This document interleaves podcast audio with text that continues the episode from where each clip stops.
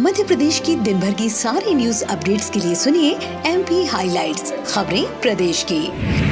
प्रधानमंत्री श्री नरेंद्र मोदी ने काशी विश्वनाथ धाम परियोजना का लोकार्पण किया। मुख्यमंत्री श्री शिवराज सिंह चौहान ने काशी विश्वनाथ धाम के लोकार्पण के पुण्य अवसर पर कहा कि मध्य प्रदेश की 8 करोड़ 50 लाख जनता की तरफ़ से प्रधानमंत्री जी का हृदय से स्वागत, अभिनंदन एवं आभार व्यक्त करता हूँ।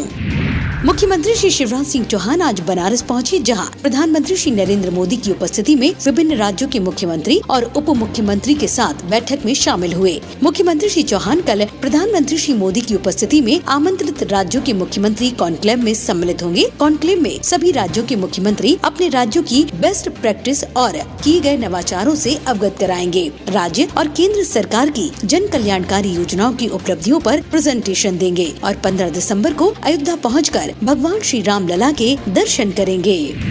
पंचायत निर्वाचन 2021-22 के तहत त्रिस्तरीय पंचायत निर्वाचन के लिए सरपंच, जनपद पंचायत और जिला पंचायत सदस्य के अभ्यर्थियों को अपने नाम निर्देशन पत्र के साथ संबंधित मध्य प्रदेश विद्युत वितरण कंपनी को देय समस्त देनदारियों का अध्यय प्रमाण पत्र प्रस्तुत करना होगा। अध्याय प्रमाण पत्र प्रस्तुत नहीं करने आरोप नाम निर्देशन पत्र निरस्त कर दिया जाएगा।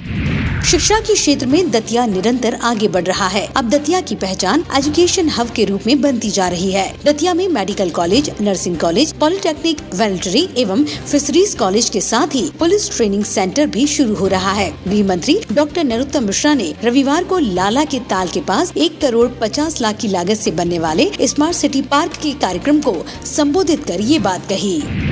और ऊर्जा मंत्री श्री प्रद्युमन सिंह तोमर ने ग्वालियर के हजीरा सिविल अस्पताल का औचल निरीक्षण किया। निरीक्षण के दौरान जिन स्थानों पर गंदगी दिखी, वहाँ स्वयं श्रमदान कर साफ़ सफ़ाई की। ऊर्जा मंत्री श्री तोमर को प्रथम दृष्टया अस्पताल परिसर में साफ़ सफ़ाई बेहतर दिखी। ये देखकर उन्होंने सफ़ाई कर्मचारी भाइयों को पुष्प पुष्पमाला पहनाकर सम्मानित कर हौसला अफजाई भी की।